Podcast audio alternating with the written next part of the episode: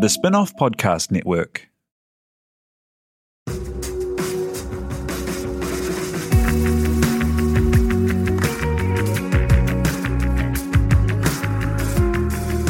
You're listening to Business is Boring, a podcast that reckons it's anything but.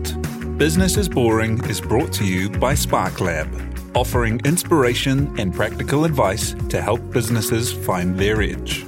To hear more about SparkLab, including details about the latest events, workshops, and business tools, visit sparklab.co.nz. And now, here's your host, Simon Pound.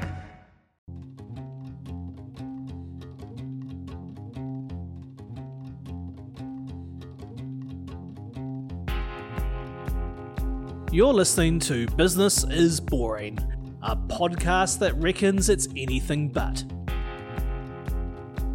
Business is Boring is made by the Spinoff with help from Callaghan Innovation, New Zealand's innovation agency. Here's your host, Simon Pound. You know how when you go to a big concert and afterwards you and every other person there all want an Uber at the same time, and you just kind of expect that you'll be able to call one up because surely they'll somehow know how to project the demand around this big event. But have you ever stopped to think how they might do this? And what if the event isn't as obvious as a massive show at a major venue? What if it's an obscure conference? And it isn't just Ubers. All kinds of companies need to be able to know when unexpected demand, or lack of demand, is going to shake their business. One local company is helping solve this through a clever mix of big data and human thinking. They're called PredictHQ, and they count Uber, huge airlines, and companies like Domino's among their customers. In fact, they help the pizza chain know how much dough they'll need to make the most dough. The company had a couple of huge turning points, with one founder uprooting his young family and setting up their San Francisco office to help land 15 million of venture funding and some of the world's biggest companies as clients. They keep a Kiwi heart with most staff and all the clever data stuff happening here. That uprooted co-founder, who is also PredictHQ's CEO, Campbell Brown, joins us now on a trip back to Aotearoa to talk the journey, what's next, and how they got going. Kia ora, good morning. Good morning. Hey, so first up, um, this isn't your first rodeo, is it? Uh, tell me about your experience at Online Republic, who not everyone may know of, but they were a hugely successful company in the kind of data space around bookings for camper vans and stuff. Is that right? Yeah, yeah. I mean, I, I was um, I was coming out of another startup called GrabOne uh, that we had uh, started back in 2010, and uh, I had a, I, had uh, I was I met a guy called Mike Ballantyne, who at the time um, he's one of the co-founders of Online Republic, and started working there a day a week just to help him out, and then went to three days a week, and then he said, "Look, mate, can you join me full time and let's let's make a go at this business and and see what we can do with it?" And it kind of made a lot of sense to me. I got along with Mike really well, um, kind of kindred spirits and, and whatnot. And then um, about two years later, we uh, successfully sold the business to to Webjet. But during that time, we we spotted this uh, this trend that was happening, these peaks and troughs in demand that we really didn't know why. Why was it happening in Paris and London and San Francisco? And and we were able to kind of triangulate it around these events. And I said to Mike, "There's got to be a better way. We've got to be able to to do this." And so we solved this problem internally, and eventually. That led to us thinking, actually, we've got a business here, and so literally at the same time, we were, I was, I was uh, res- resigning from Online Republic in the office of the investor that we were signing our seed capital deal with on the same day. And and as soon as that happened, we were um, we were kind of all guns blazing in, into PredictHQ. And with kind of the the blessing and friendship of the Online Republic people, because Oh, you've totally. taken a whole bunch of the crew with you, haven't you? Yeah, look, I mean, look, uh, there's, there's, uh, you know, a lot of them are, are shareholders. Uh, we set this business up and incubated within within Online Republic, and so, you know, the likes of Rowan and Dimitri and Sue and Vaughan, and um, you know, they're all they're all shareholders still in, in, the, in the business and, are- and are extremely supportive. We were just at Mike's birthday and uh, on Saturday, um, and you look. In the early days, you know that it was it was great to have their support to get this thing get this thing going. it's quite remarkable. Like, what were so? This was a, an insight that came out of trying to um, kind of get in the middle of people wanting to get car rentals or camper van rentals yeah. when they went to different cities. Hey, yeah, hundred percent. So we, we did we did two things that kind of proved our thesis. The first thing is we served up a little booking alert widget on our car rental website, and we told people why availability was low and pricing was high. So it was this educated urgency, and that little tweak on these search pages uh, increased conversion by 35%. And so we were going, okay, there's something there. And then we also knew that the booking curve of um, it was a state of origin in Brisbane was 16 days. And so we tried out buying as many eyeballs 16 days out from the state of origin on people searching on airport rental car hire Brisbane and, and whatnot. And we were able to dominate market share in that particular space because we knew about the event coming up and when they were most likely to book.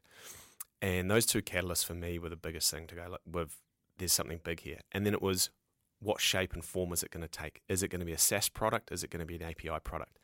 And I think our first stumble was we made it a SaaS product. Uh, and so very quickly we had to change to, to an API first business.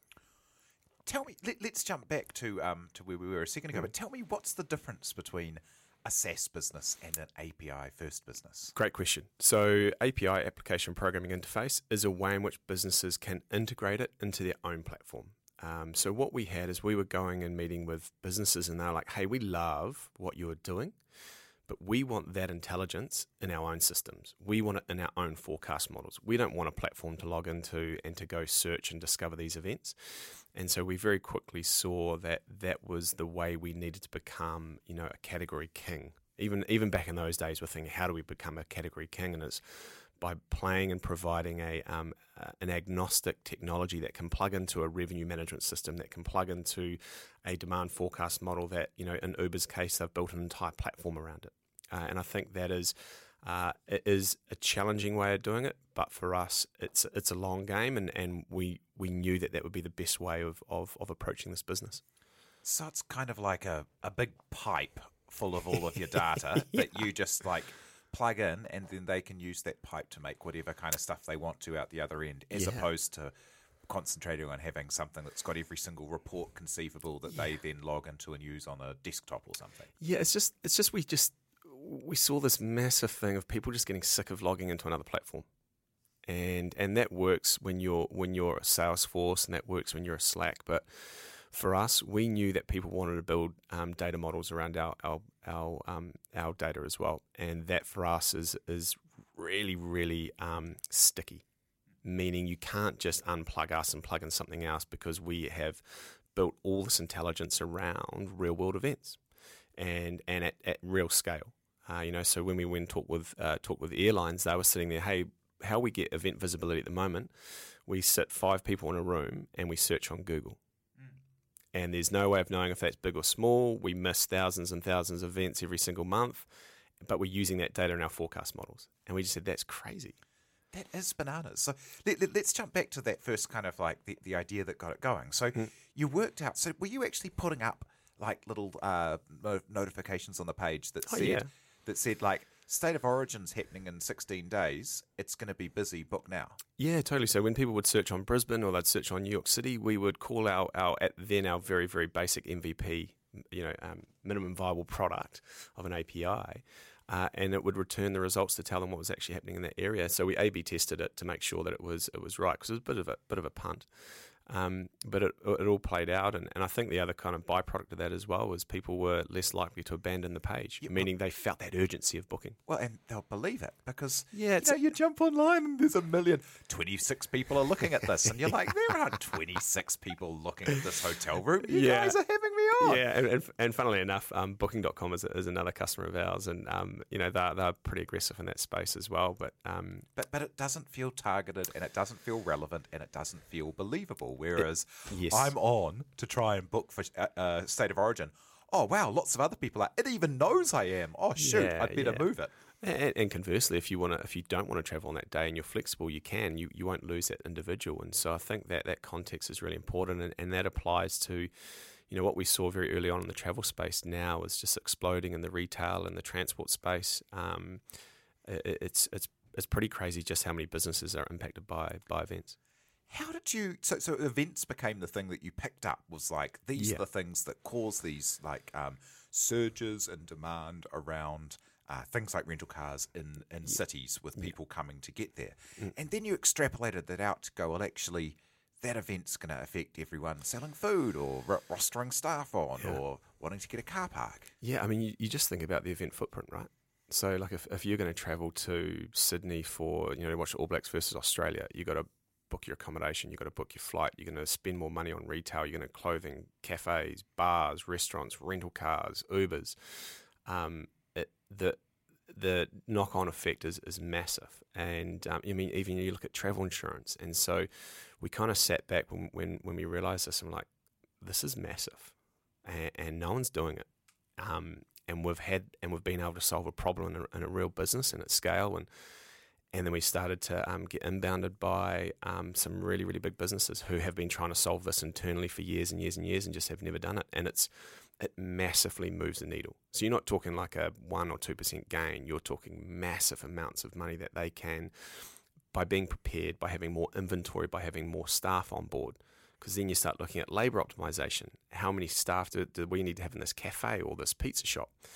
And understanding that catalyst, understanding why at scale is, is, is super, super important.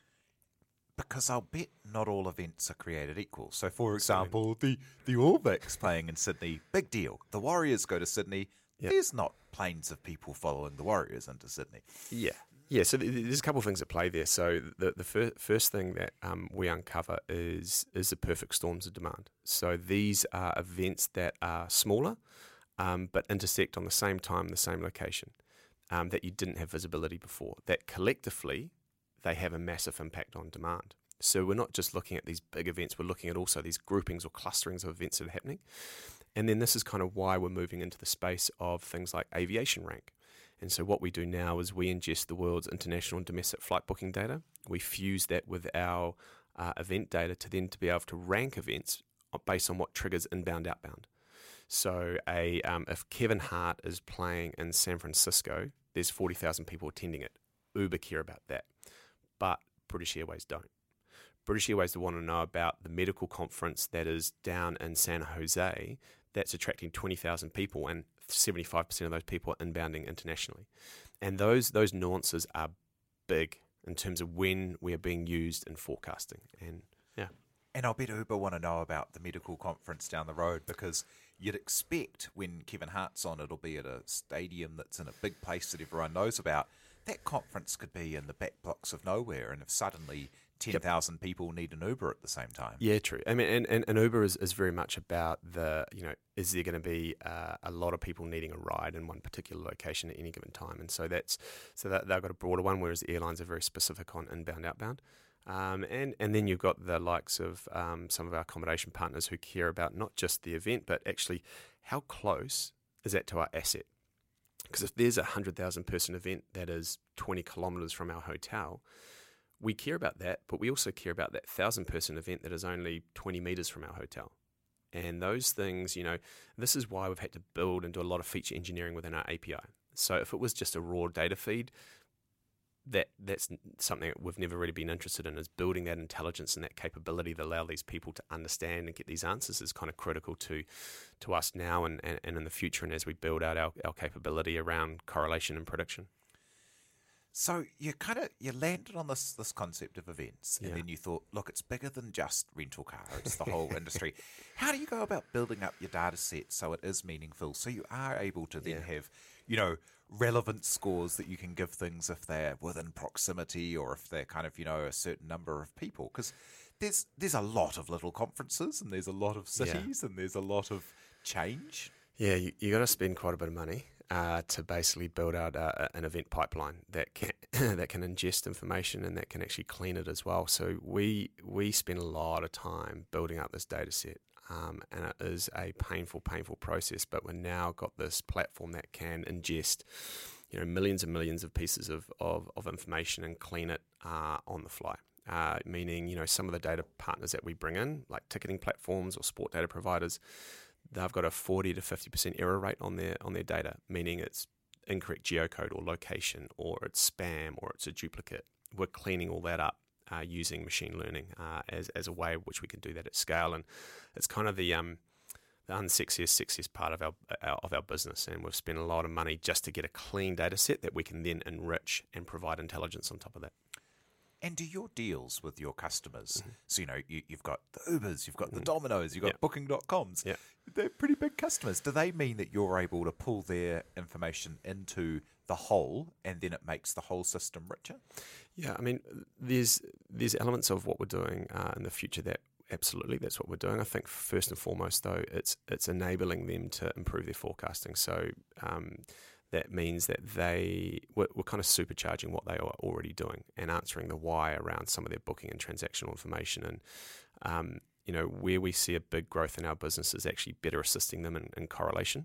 So helping them correlate events to demand. Uh, and so that's where we're pushing uh, next year is uh, uh, building a lot of our capability around um, how can we help you find that correlation within rather than months and minutes, and then how can we help you scale that? Sorry about that. it's uh, Alex Casey from the Real Pod here. and this is Duncan from the Real Pod. We're here to, to tell you that as well as enjoying this podcast, you should also listen to ours. It's a reality television and real life in New Zealand podcast recorded every week. It's it's it's it's relevant. That's not relevant. That's crazy. It's real. It's raw. It's three mates having a nice time and talking about the television. If you like popular culture, if you like celebrities, if you like reality TV, or if, even if you hate it all, have a listen. You might be surprised. Yeah, definitely if you hate it all. If you hate us, Well, Lots of ammo. It might be an issue. Lots Any- of ammo. The spinoff.co.nz, search Real Pod, you might have a nice time. Maybe. If you love the Spinoff, the best way to show it is to become part of the Spinoff members. This is the fund that helps us keep free and accessible to all without a paywall. It also funds some of our most important and acclaimed journalism. You can pay what you want, but for just $8 a month, you'll receive a package that includes our first book. Check it out through the Spinoff. So let's go back a little bit to when you were getting this idea off the ground, right? It's really cool to kind of understand a little bit about, like, it's really cool to go, like, people who in the past would have gone, holy shit, either the store is full or empty, what do I do now? Uh, now have some kind of idea how to plan and, and kind of work to demand. It's a really cool idea, but how do you go from, you know, an office in Auckland, New Zealand to, to getting the cash that's required to actually get that off the ground with so much kind of to build ahead of proving it. And then how do you go about landing companies like that as customers? Yeah, I mean, um, initially it is all, all it's all about calling in favors, big borrow steal, um, using your own capital um, uh, to get things off the ground. Um, working with government agencies like Callaghan ha- have, have been kind of um, really fundamental to the success of our business. Um, and then uh, I, I guess when you look at it is, um, you know, when you have that that feeling in the pit of your stomach that this is going to be um, bigger than anything I've been involved in, is just having that determination to um, get people involved in the business and build a really, really good team around you. Um, which sometimes can be challenging when you've got an idea and a, and a couple of dollars to, to rub together. But um, we're just lucky enough that we had individuals and uh, that believed in what we're doing from from kind of day one. You had a strong track track record, and you picked up a great series of co-founders and investors out Yeah. of uh, out of Online Yeah. Republic. Yeah. But it's still it's still a big kind of um, isn't it, to then build out the technology to make it work? Yeah, it is. It is, and and I think you, you know I meet with founders now, and I think they're looking for me to give them the magic answer of, of whether they should do the idea or not. I don't think you're ever going to fully know 100% if you're going to be able to do the idea.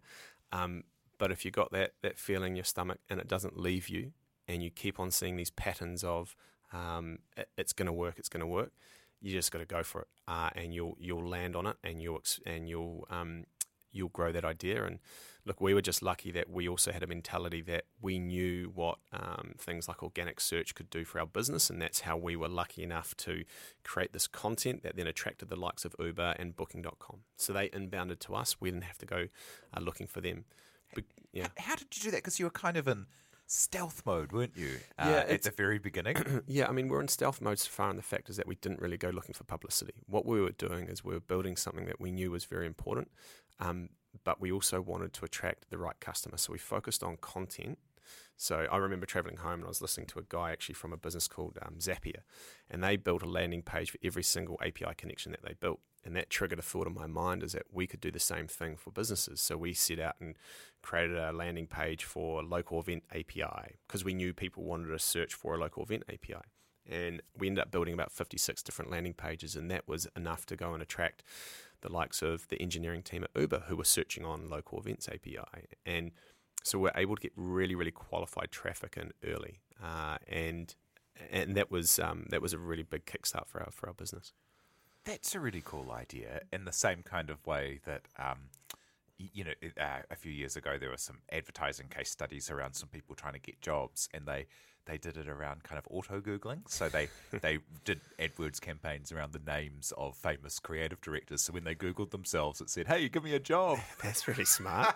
Jeepers. Yeah, really- really smart. It's, it is. I mean, look, you, you can you, you got to get creative when you when you're trying to build a global business. Um, and I think we we've always done things a little bit differently, and, and we're not afraid to continue to do so as well. And, and and you know, I still remember the day when Rob, my co-founder, and I were sat in the office in, in Uber in San Francisco, and um, we had these engineers sitting there going, "Look, we've been trying to solve this for six months and we can't get anywhere. We just want to get back to doing what we do best."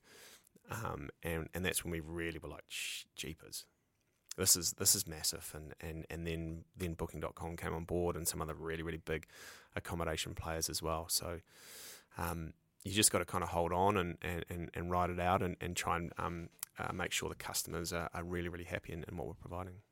Tell me about those first meetings to get that on board. So Uber gets in contact Yeah. and says, "This is cool," and then you're like, "Oh yeah, we're just down the road," and then what? Jump on a plane immediately? Yeah, yeah. I think. I mean, I think it's the naivety of Kiwis sometimes is also a- a really good trait because you just you just don't know really what you're getting yourself in for. And I think Kiwis can go into things and go like, we're just going to go in there um, extremely confident and, and back ourselves. And um, I remember uh, Mark, who is um, Mark, the guy who signed uh, the first deal at Uber. Him and I are still friends today. So, um, you know, three years on, and um, uh, it's it's just one of those things, mate. You walk into these meetings and you've got to back yourself, uh, and you've got to understand and and try and um, make them feel comfortable that we're going to provide provide the value that they need. And you know, it is pretty daunting, um, but jeepers, man, like you just got to you just got to do it. And, and did you have a working prototype? Could you say to them, you know, Yeah. pl- plug plug in kind of like um, San Jose tomorrow afternoon, and we'll tell you if there's anything that's going to mean that there should be more cars in a certain place. Yes, Totally. Yep, absolutely. And and, and we you needed to have that. And um, uh, yeah, look, it's, it's nowhere near um, as intelligent as it is today. But I think what we had in, in, in the likes of Uber is someone that was uh, that was willing to work with us because we were solving a problem for them that they it wasn't their core capability. Uh, and it's far more complex than you actually appreciate because events are really dynamic. They're not like just a, a normal location data set that is static. They are changing all the time. You've got new events being announced, you've got some being cancelled, you've got some changing location. And this dynamic nature of events makes it really, really hard to kind of pin down. Oh, and a and a bunch of them move all the time. So you know, even if you've Yeah. got the the dentist conference locked down, it'll go from Hawaii to Wisconsin to Alaska. Yeah, totally. and, and so we're, we're, and we've built these features within our API that allow you to track these. So we call them recurring events. So no matter where they occur anywhere in the world, if you're associated that to your demand, you can follow that demand where they go. And the other thing you've got to remember is that um, uh, you know, like Dreamforce. Last year it started in September. This year it started in October. That's a month shift in demand. Your demand models, if you're using no context, are just going, "Hey, in September you're going to see a boatload of demand in uh, in San Francisco." That demand's actually shifted to October and so again, this this whole context that we're bringing allows um, allow businesses to really supercharge their their um, demand forecasting. And early on, you made the call to up sticks Mm. and go to San Francisco. Yeah, Tell me about that decision. um, I th- I think I think it was a bit of a surreal decision. Uh, I think I had convinced myself, and then I started uh, internally. I convinced myself, and then I started talking externally to my wife and my friends, and uh, and then it was like by the time I was like, "Holy shit, what are we doing?" It was uh, we were on the plane on on um, was it NZ8 over to um, over to San Francisco, but. I don't. I don't regret it for a second. It was the best move we've we've made in, in this in this business. And that was so. So tell me about the time there. Did you have customers? Did you have revenue? Like, was it just like we've got to have someone there? I'm the CEO. Looks like it's us. Oh, hey, love, um, us and our small young family are going to go. Yeah, we had we had very little revenue. Uh, we had Uber as a customer, um, but it was it was challenging. My wife is, is really amazing. She, you know, just backed me, you know, 120%. She was all up for the adventure. We had two young boys at the time. Um, they were, when we moved, four and two. And then we've just had a, a new baby daughter about, well, a year ago now, jeepers. Um, but it was really challenging, mate. And, and um, but I guess the key thing there is um, nothing is ever easy. And it's very cliche, but I knew that it was going to be tough and I knew that it would be challenging. But ultimately, we would find out if we truly had a big business or not. We, and that is the best place to test. You know, I love New Zealand, um, but for what we were trying to do, it was too small. Uh, and we needed to be where our customers were, and we needed to be where our investors were going to be, and that needed to be me. And it couldn't have been someone else in the business. And so, um, you know, the first six months of us being in the US was was really rough. You know, we had no credit score.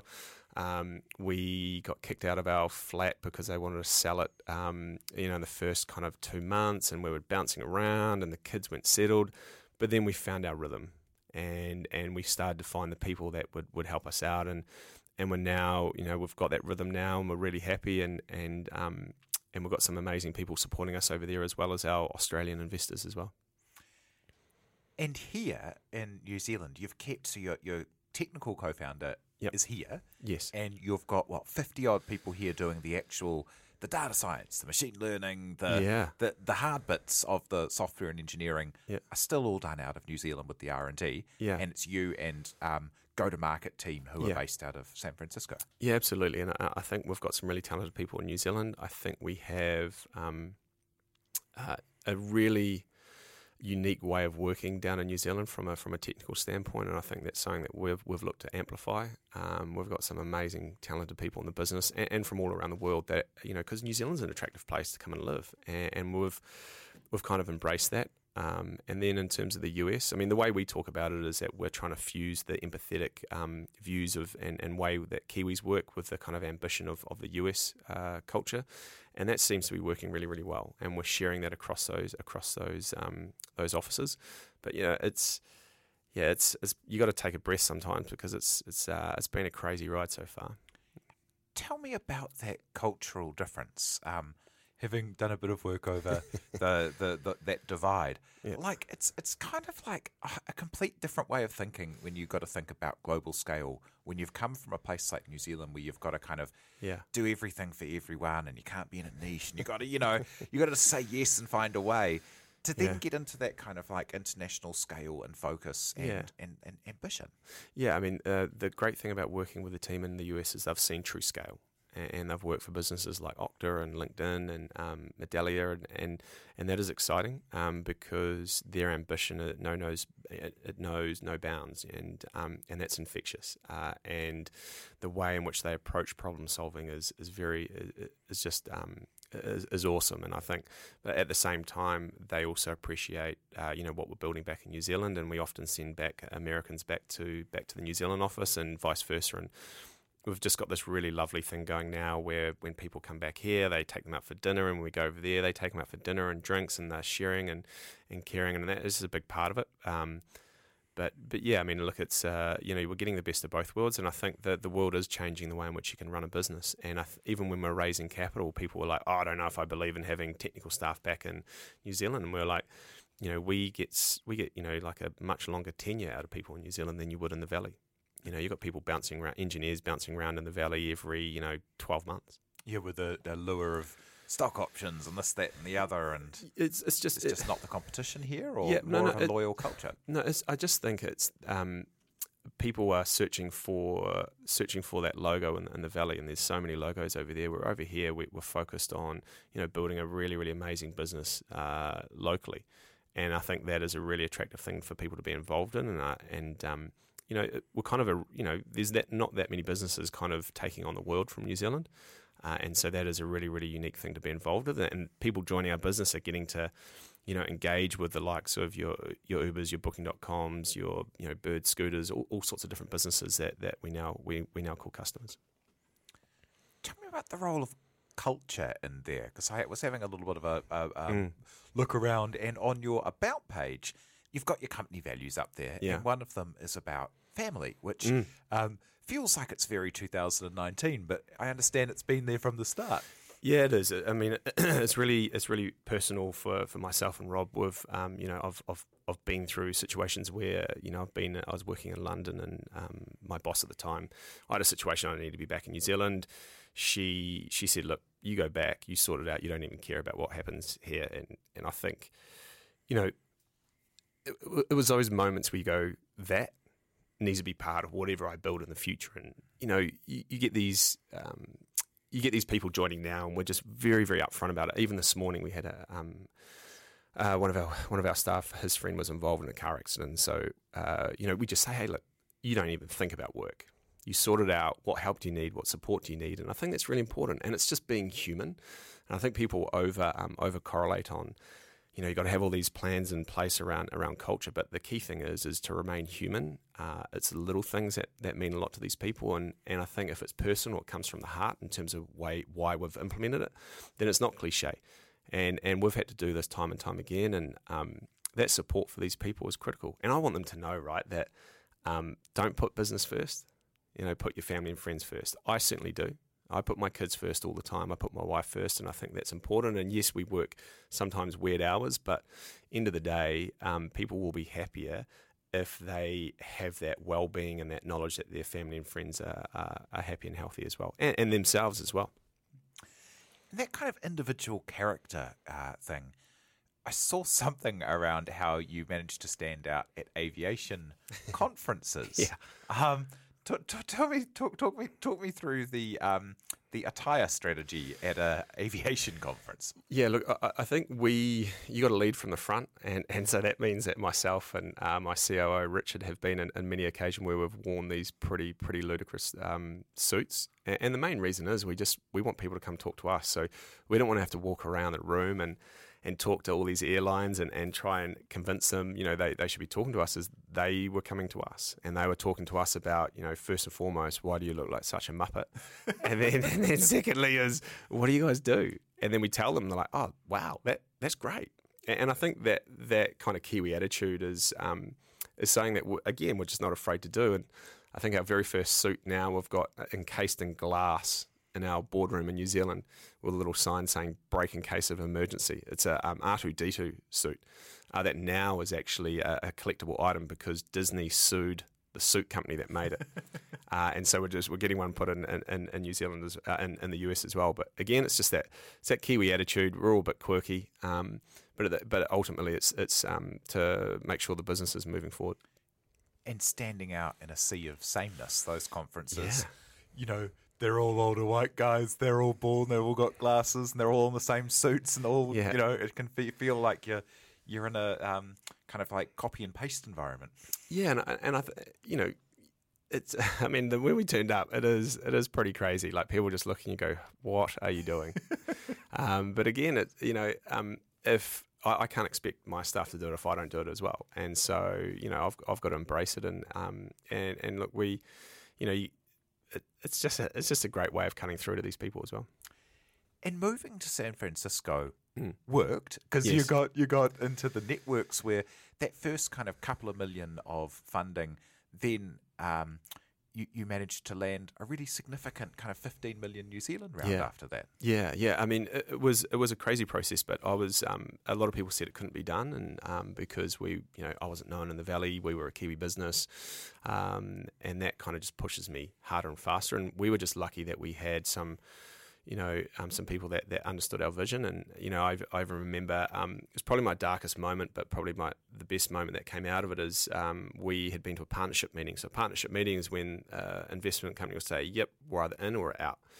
uh, and it was a firm that I really, I really wanted to be part of our business, and they said no, and they said no. One of the reasons was we uh, because we had a, um, an HQ in New Zealand, which I was, I was not changing. You know, I'm a Kiwi. I want New Zealand to do well, and, that, that's not changing. There's a lot of benefits having a, uh, you know, our HQ and R and R and D here in New Zealand. And then about about uh, two days later, uh, a friend of mine, um, Jeff, called me up and goes, "Hey mate, can you come and present to my class at Stanford?" Uh, and I said, look, Jeff, man, I'm just broken, mate. I can't do it. And he goes, no. And so I hung up. As soon as I hung up, I, I felt really bad, and this weird, weird feeling. And I called him back and said, look, Jeff, I'll do it. And he goes, great. He didn't tell me what it was. And so what it was, bearing in mind I'm broken, I've done 60, 60 um, you know, VC meetings already. Uh, walk into the class, and it was three investors sitting in front of me with a class of about 50 MBA students. And I had to pitch our pitch, and they would tear me to shreds in front of all the MBA students as a way of saying, hey, this is how, you know, this is crap, this is great, and whatnot. Um, but This is why 60 people said no. Yeah, I yeah. bet that's a pretty brave environment to Well, walk into. It's just it's just a weird environment. And then, um, but Theresa happened to be one of the um, one of the people on the thing, and she just came up to me afterwards. She goes, right. Um, and by this stage, my pitch Who's that, Theresa? Sorry. Ter- Theresa Gouw, she's um, uh, she's a she's a force of nature and uh, and an amazing investor in, in the valley, um, Accel, and, and got, has got her own firm now called Acrew, and she's just a sensational individual. Um, and was very very lucky to meet her. But she said, look, um, you need to get in my car now. I've called ahead to our partnership, and everyone's going to be there, and you're going to pitch to our partnership. And you know, three four days later. Um, because we had we had other offers on the table, uh, but she said, "No, no, you're you're going to do it with me." And and I said, "No, no, no, no, no." And she goes, "No, you are." And she's very convincing because I didn't really know who she was, and then I found out who she was and, and, and did DD on her, and I was like, "Oh." One- I was the, like, holy shit! I, why was I saying that to her? And one of the most powerful investors in the valley. Yeah, yeah, and- being tier one. and, and that's that, that's that Kiwi naivety, I guess that that kind of makes it a bit genuine. But um, in in the end, she uh, you know she was amazing, and and then um, uh, Lightspeed Venture Partners then inbounded to us, and I told Theresa about it. And she goes, "Yeah, we get those guys into co-invest with us." And so I went and met um, Janmohamed, who did not want to meet me. He was like, oh, I can't be bothered meeting this dude. So he had me pegged in for like 15 minutes to meet him, and we ended up staying and talking for an hour and a half. And then I came back in about a week later and um, pitched to him and his, his partner, Jeremy. Um, he's an Australian, and uh, they just got up and walked out. And I was like, well, I guess I guess the pitch is over. thanks, so guys. I walked out. I walked out to the uh, car park, and then I heard someone yelling my name, and it was Arif. And he goes, "Mate, where you going?" I said, well, "I thought you guys went. I thought you guys left." He goes, "No, no, we're just about talking what offer we're going to make you." And then so he shook my hand in the in the car park of, of Lightspeed, and um, and so in the space of kind of two or three weeks, we'd closed, um, you know, Acrew and, and Lightspeed, and it was just one of those things because you've got to put yourself out there, and your pitch gets better over time. Like my first pitch uh, was freaking horrendous. Like it was, it was diabolical, but you get better and better and better, and then you're able to articulate just what you're trying to build, how big the market is, who your customers are, how you're going to grow revenue, how you're going to expand contracts, uh, and and it's a process, but you've got to be open to it. And along that time, you're also what, onboarding and meeting new clients, and you've got some good names on the roster. Yeah. But it must be hard, you know. You're, Yeah, it's hard, You're, yeah. you're in San Francisco. You're, you're by your, you're, you're with your you're with your family, but Yeah. you're like isolated from all your normal support networks and usualness. And then you're going to a bunch of strangers, and sixty of them are saying no to you with something that you're pretty sure is working. Yeah, yeah. Must be must be a real. And then even when it is working, you don't necessarily know it because you're walking out of meetings. Yeah. What a, what an amazing process! But from the outside, people just go, "Oh, look at all that money they raised. They're doing pretty well." Yeah, that, that's easy. No, I mean, look, it was brutal. I mean, my wife was um, at the time. My wife was five months pregnant. We were within a day of getting kicked out of the country because they um, they declined the extension of our L1A visa. So within like nine days, we had to reapply for an L1B visa. It was a, a it was a pretty it was a pretty dark time, but I guess at the, at the same time, it's just that determination to keep going. And when people say you can't do it, you just keep moving. And I, and I think. Um, yeah, I, I remember my wife coming in, and I was um, it was after this partnership meeting where they said no, and I was just ashen, lying on the couch, like I, I kind of didn't know where to go. But I think you take your time, you breathe, you wake up in the morning, and you're like, you know what, we, we've still got options, we've still got great people that want to invest in the business.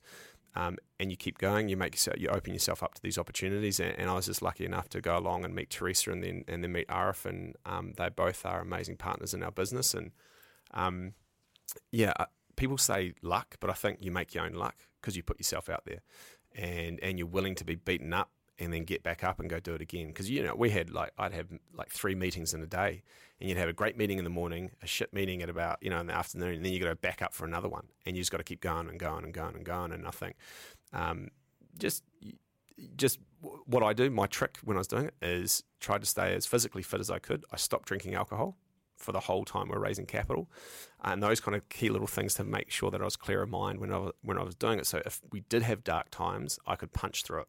it's kind of the key thing. And I suppose that you know you need you need that funding because you are building ahead of demand if you're making something Yeah. that's never existed Yeah. before. And having pulled that in, and now you've gone out with Aviation Rank, which Yeah. is like a special product for the aviation industry to be able to forecast um, d- demand for them. What other stuff have you got cooking? Yeah, I mean, uh, I, I kind of alluded this uh, before. Is um, we're in the process now of, of really building out a correlation and prediction engine. Um, and so, you know, we've built this API, a really, really uh, clean data stream of, of event data. We've built a lot of intelligence on it, like local local rank, aviation rank, and now we're building out this correlation prediction engine so that we can correlate our events to customers' demand and then help predict what's going to impact them in the future as well. And that was always kind of the premise behind our business from from day one, except we went the wrong way around around it. And so we've built out all the foundations that we wanted to, and now we're moving to that next stage of, of growth and and deploying our capital in a way that, that is going to capture that as well. And and it's listening to our customers. You know, our customers have fed back to us. We just had um, Pete, uh, one of our our head of product over in the US, interviewing a lot of our customers around this this next journey, and and we've had outstanding feedback about it. Um, and that is just really reassuring that we're not only listening and providing this, but the customers are all in on it, and they want to be part of it, and they want to partner with us for it. So it's uh, yeah, it's a, it's a pretty special time at the moment. and having kind of um, had the success, you know, got these great names on board and got these great customers, and you know, how do you define success? Like, what what will make you feel like you've given it a good nudge? Yeah, I mean, uh, it's a good question, and I think um, Campbell, of probably about four or five years ago, would have would have placed it largely on monetary, and, I think that's actually the wrong way of looking at it. Is you know, have we created a business where we've got people that are having a blast doing it, that they're supporting their own family, that um, that people are able to enjoy what they're doing. We've got happy customers. We are putting New Zealand on the map. So I- don't think it's one one thing. I think it's many. But I think the key thing I've learned to be over the over the past few years is a lot more self aware. Uh, and I think with that comes that reality that um, you know the the only thing you can't buy is time. And so, what you want to make sure that everyone is involved in the business is they're enjoying their time in the business as well. And I think that that comes with a that is success to me. Is we're enjoying, we're on the same journey, we're doing the same thing, we're achieving the same goals. Um, and look, a byproduct is you, you might get um, monetary out, uh, you know, monetary value out of that. But I think if you if you kind of um, rotate towards that, you won't. I don't think you're going to push yourself as hard. And, and, and it's um, I think it's yeah, just you just learn as you go. Uh, and um, but don't get me wrong, mate. Like we are, you know, we're just so bloody determined to make this a, a really kick-ass business, and that is the number one thing we're focused on. And we're not focused on. uh, I think a lot of people focus on building a business to be sold. That's just not the way we're looking at it. We're building a really, really kick-ass business, and the byproduct of that is you become very attractive. And so, um, that's just what we're focused on at the moment. Well, thank you. I can't wait to see what happens next. Thank you for coming and sharing your welcome. story today. That's Campbell Brown, the CEO and co-founder at PredictHQ. Great, thank you. Thank you very much to Tina Tiller for producing, and thank you very much for having us along and listening. Uh, if you've enjoyed today's chat, please do tell a friend and jump on board and give us a rating or review on iTunes. Cheers. Uh, If you are a fan and follower of the Spinoff, make sure you check out the Spinoff members, uh, a program where you're able to get behind and support and choose and shape the investigative journalism that the Spinoff provides. You've been listening to Business is Boring, presented by Simon Pound. And brought to you by The Spinoff and Callaghan Innovation.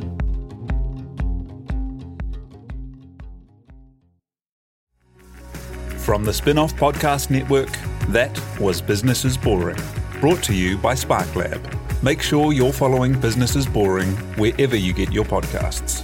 And for more information on SparkLab, visit sparklab.co.nz. Are you making the most of your KiwiSaver investment? Generate is an award winning KiwiSaver provider with a track record of strong long term performance. Making a smart decision now could add tens of thousands of dollars by the time you reach retirement. Book a no obligation chat with a Generate KiwiSaver advisor today at generatekiwisaver.co.nz slash get advice. A copy of the product disclosure statement is available at generatekiwisaver.co.nz. The issuer of the scheme is Generate Investment Management Limited, and of course, past performance does not guarantee future returns. The Spinoff Podcast Network.